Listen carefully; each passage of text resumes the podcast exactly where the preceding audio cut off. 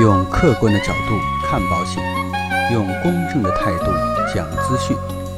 这里是你不知道的保险知识。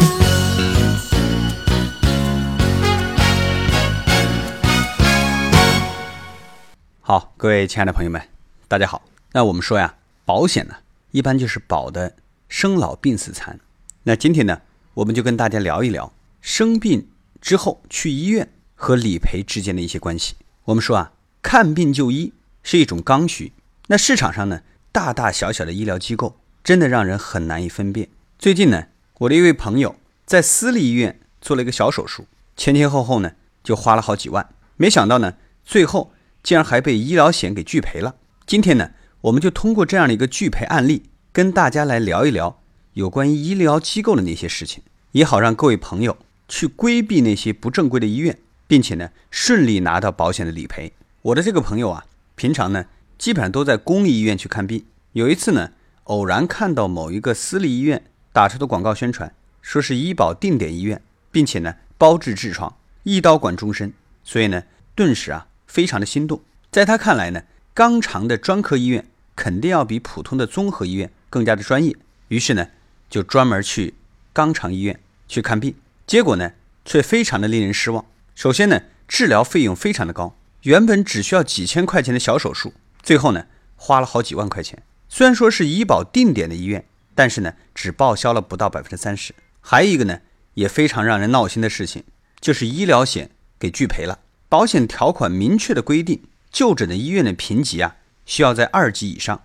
而这家私立医院呢，并没有参加相关的评级，所以呢，保险公司拒赔了。那我的朋友呢，当然就非常的气愤，明明是医保定点的医院，为什么就没评级呢？医疗险这样去拒赔，到底合不合理？然后啊，我就带领这个朋友啊，大概去回想了一下整个的就医过程，发现呢，确实有一些不对的地方。比如说啊，医院装修的很气派，但是呢，患者却没有几个，并且你去了之后呢，护士啊，全程都跟着你，并且呢，非常热情，好像生怕你给跑了，有这种感觉。那我的朋友啊，还是有一些疑惑，说能刷医保卡的医院啊，肯定是国家承认的，怎么还会坑人呢？那到底医保定点的医院一定值得信任吗？为此啊，我专门打电话给社保局，最后得到的消息是这样的：目前呢，医保定点医院实行宽进严管，不管是公立、私立医院，只要满足条件就能申请。具体呢有以下几个条件：第一个呢，经卫生部门或者部队批准设立的；第二个，前一年未被卫生计生、市场监管等处罚；第三个呢，建立医疗保险信息系统；第四个，网络带宽不低于两兆。并且使用专线接入。第五个，匹配医疗保险信息化专职管理人员。第六个呢，制定医疗保险信息系统故障管理规范。目前呢，申请医保定点医院只需要这些条件，所以啊，并不难。医保定点呢，只是一种资格，具体诊疗过程当中给患者用哪些药物，或者是什么样的治疗手段，那都是医生可以控制的。我的这位朋友呢，医疗险拒赔的理由呢？是就诊的医院等级不符合要求。我们来看一下条款当中啊，对医院的定义是具有系统性诊疗等程序或手术设备的，经国家卫生部门认定的二级或以上医院。虽然说呢，我们在网上啊也搜到了一些资料，显示说这家医院是三级甲等，但是呢，保险公司并不认可。然后呢，我们又专门去登录了国家卫计委的网站。结果发现呢，这家医院确实没有任何评级。从这个角度来看呢，由于不符合医疗险的医院范围，保险拒赔啊也是有理有据的。一次看似简单的就医行为，其实背后的故事啊真不简单，值得好好的反思一下。如果大家对于某些医院不太放心，建议呢在就诊之前啊查一下上述的官方网址。现代人啊越来越重视健康，市场上医疗机构名称也五花八门。比如说有民营的、私立的、综合的、专科的等等等等，但是呢，医院的性质啊，无非分为两类。第一个呢，就是公立医院，是由国家办的医院，主要体现公益性，解决民众基本的医疗要求。第二个呢，叫私立医院，也就是我们说的民营医院，私人性质，主要以盈利为目的。截止了二零一七年底呢，全国公立医院有一点二万家，私立医院呢，比这个数字还要高一些，达到了一点八万家。这也是近年来国家鼓励民营医院发展的一个结果。虽然都叫做私立，但是呢，其实也分为很多种类。第一个呢是高端私立医院。虽然说我们平常在说人人平等，但实际上教育和医疗已经悄悄地把人们分为了三六九等。当我们还在苦恼公立三甲医院一号难求的时候，有人呢已经在私立医院里边有专人接待，并且呢全程导诊了。这些高端的私立医院呢，一般不参与国家的评级，并且呢普通的保险是报销不了的。但是呢，毋庸置疑的是呢，它有着强大的医疗水平、高大上的就医环境。宾至如归的服务态度，当然啊与之对应的就是高昂的价格，一般的家庭啊是很难消费得起的。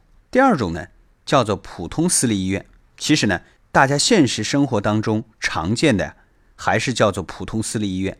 由于近些年来私立医院野蛮式的生长，导致很多违规的情况出现。不可否认呢，私立医院当中确实有一批害群之马，但随着多年的积累，也有不少正规经营的私立医院脱颖而出。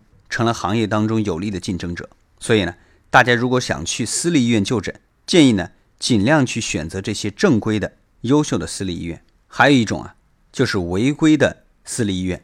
其实我们身边啊，还真的存在这些违规的私立医院，医生呢无证行医、误诊、过度治疗、误导病人等相关的情况时有发生，真的让人防不胜防啊。那问题来了，去私立医院保险啊怎么赔呢？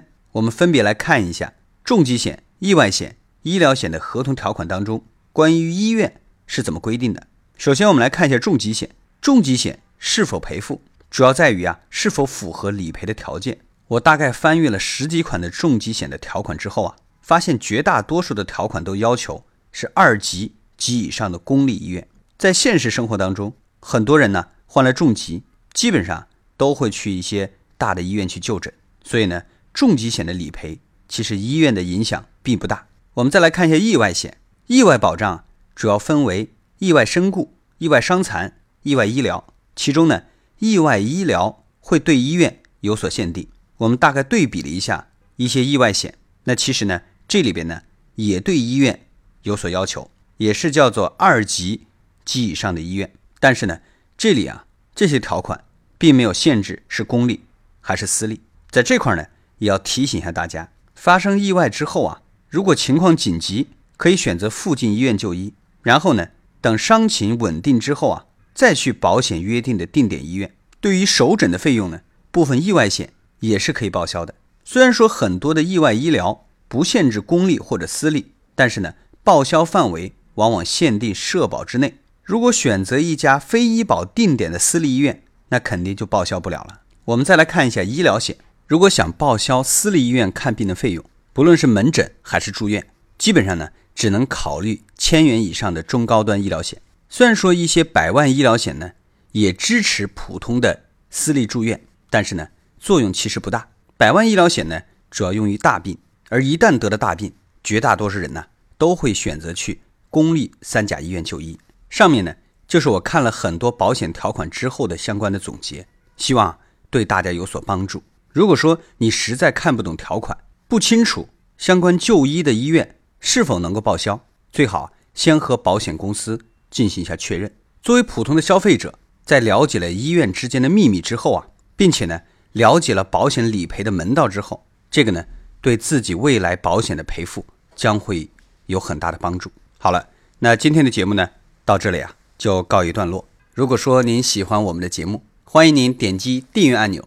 来持续关注，让我们下期再见。